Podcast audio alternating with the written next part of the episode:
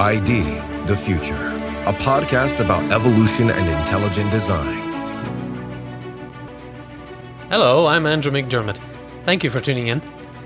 Today I'm reading for you a recent post at evolutionnews.org called How to Destroy Love with Darwinism.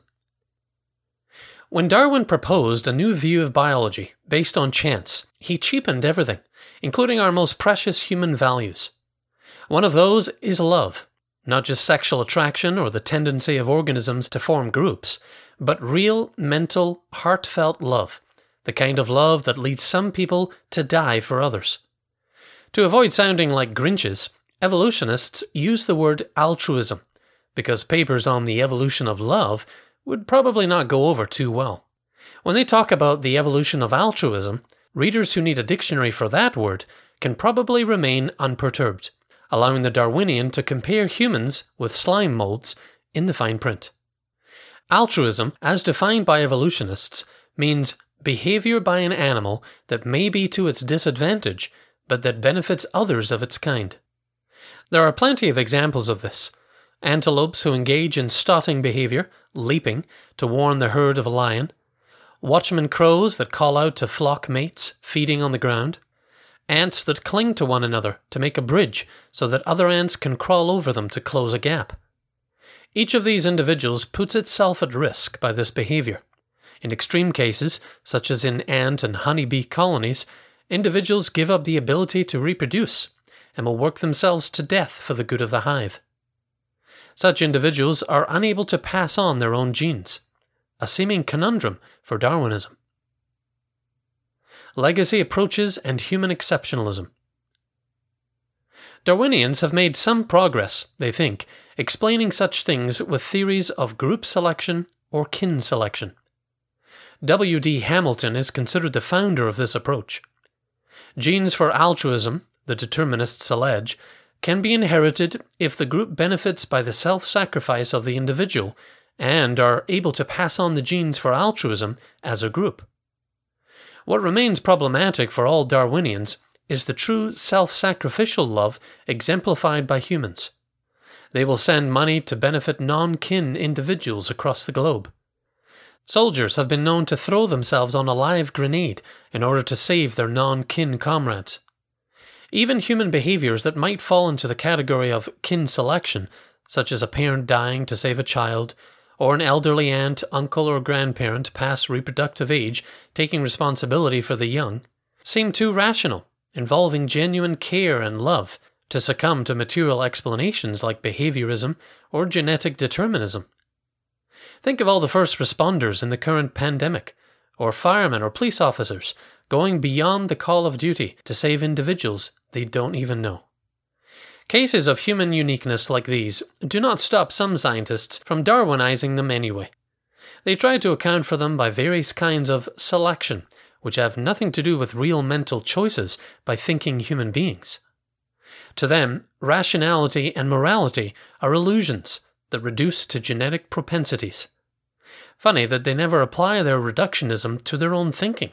Otherwise, the act of formulating a theory of the evolution of altruism would self-destruct as a mere biological behavior guided by their own selfish genes, full of sound and fury, but signifying nothing. The latest buzz. Papers with new ideas about the puzzle of altruism appear with regularity in the journals. In the preprint server BioRxiv, Denton, Ram, and Feldman propose, quote, oblique transmission, conformity, and preference in the evolution of altruism, unquote.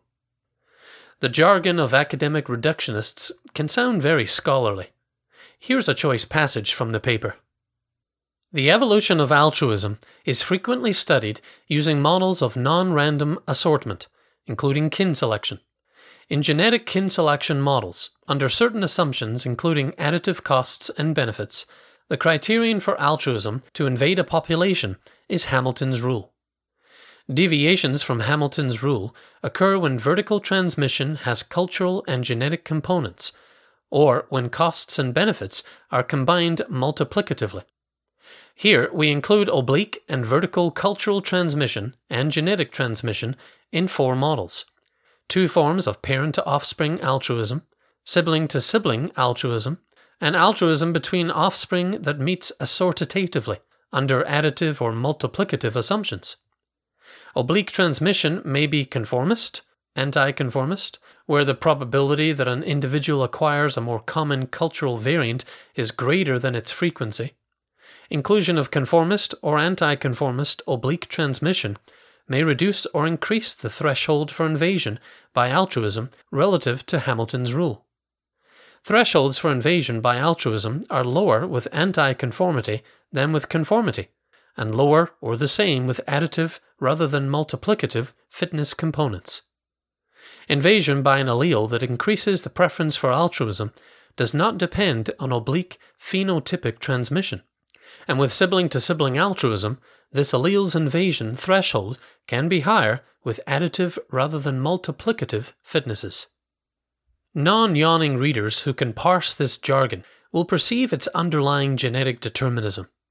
There's an allele for altruism, a mere genetic behavior, that might invade a population's genome, depending on assumptions about relatedness and the angle of transmission. Invasion by altruism. How's that for a heady concept?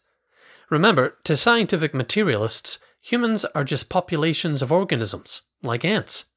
That soldier on the grenade must have been invaded by the altruism allele lurking in his population. This is how to destroy love with Darwinism. Reduction of another kind. Actually, the BioRxiv paper never discusses non-kin altruism. It doesn't even apply, therefore, to human self-sacrificial love. Another paper in PNAS from Lausanne University, K. Keller and Lehman, commits a reductionism of another kind that is bad news for all Darwinian theories of altruism. These authors reduce all such theories to kin selection. Here's a passage from the paper. The genetic evolution of altruism, i.e. a behavior resulting in a net reduction of the survival and or reproduction of an actor to benefit a recipient, once perplexed biologists because it seemed paradoxical in a Darwinian world. More than half a century ago, W.D. Hamilton explained that when interacting individuals are genetically related, alleles for altruism can be favored by selection because they are carried by individuals more likely to interact with other individuals carrying the alleles for altruism than random individuals in the population. In recent decades, a substantial number of supposedly alternative pathways to altruism have been published, leading to controversies surrounding explanations for the evolution of altruism. Here we systematically review the 200 most impactful papers published on the evolution of altruism, and identify 43 evolutionary models in which altruism evolves and where the authors attribute the evolution of altruism to a pathway other than kin selection, and or deny the role of relatedness. An analysis of these models reveals that in every case, the life cycle assumptions entail local reproduction and local interactions, thereby leading to interacting individuals being genetically related. Thus, contrary to the author's claims, Hamilton's relatedness drives the evolution to altruism in their models. The fact that several decades of investigating the evolution of altruism have resulted in the systematic and unwitting rediscovery of the same mechanism is testament to the fundamental importance of positive relatedness between actor and recipient for explaining the evolution of altruism. K. Keller and Lehman have just destroyed all the alternatives. All those models for altruism invoking comical concepts like red queens and greenbeards, all the stories invoking evolutionary game theory with endless speculations about the evolution of cooperation, have no traction because they reduce to kin selection. The authors smirk at some evolutionists from non-biological backgrounds who have been highly successful in publishing studies dramatically overselling the novelty of their findings. Evolutionists at a loss, thank goodness. If the interacting individuals are not genetically related, then no other evolutionary model remains to account for human self-sacrificing love. It would be absurd to think that passengers on the Titanic who gave up seats on the lifeboats to let others live acted that way because they possess a beneficial chance mutation for self-sacrifice. They died. They had no opportunity to pass on that allele for altruism. In fact, it would be more to be expected in a Darwinian world which values fitness if genes for selfishness were to predominate. What kind of genetic mutation could produce altruism anyway? Where is it on the human genome? It's not a real thing. It's a myth residing in the imaginations of materialists. If there was a gene for love, no person could be converted to a faith that values mercy and self-sacrifice. No one could be persuaded to change his or her ways for good. Humans would be helpless marionettes of their genes. Stories about the evolution of altruism exist not to make the world a better place, but to perpetuate a reductionist philosophy. It's a good thing that after a century of trying, the Darwinians are still stuck with just one faulty, controversial theory attempting to explain altruism. If they were to succeed, they would take the whole world of human exceptionalism down into a black hole with themselves. Why? Because their work of publishing papers to help explain altruism would go down with the ship, being illusory altruistic acts themselves, appealing to rationality and morality to presumably help other non-kin humans understand the nature of their existence. Nothing forever after would make sense or be good.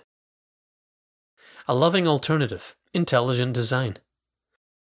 Instead of taking humans down to the level of bonobos and ants, intelligent design can promote the dignity of all living beings as purposeful, designed actors in a world of wonders where truth, love, and creativity are real and good, not just illusory. Go forth and be exceptional. That was a reading of a recent article at evolutionnews.org, Discovery Institute's flagship news and commentary website. If you're not yet a regular Evolution News reader, you're in for a treat. Along with daily coverage of relevant scientific and cultural news and events, you'll find a searchable archive of thousands of articles covering a range of topics in the intelligent design and evolution debate. It's all at evolutionnews.org. That's evolutionnews.org. And if it's more podcasts you want, we've got them at idthefuture.com or by subscribing to ID the Future via your favorite podcasts app. I'm Andrew McDermott for ID the Future. Tune in again soon, and thanks for listening. Visit us at idthefuture.com and intelligentdesign.org. This program is copyright Discovery Institute and recorded by its Center for Science and Culture.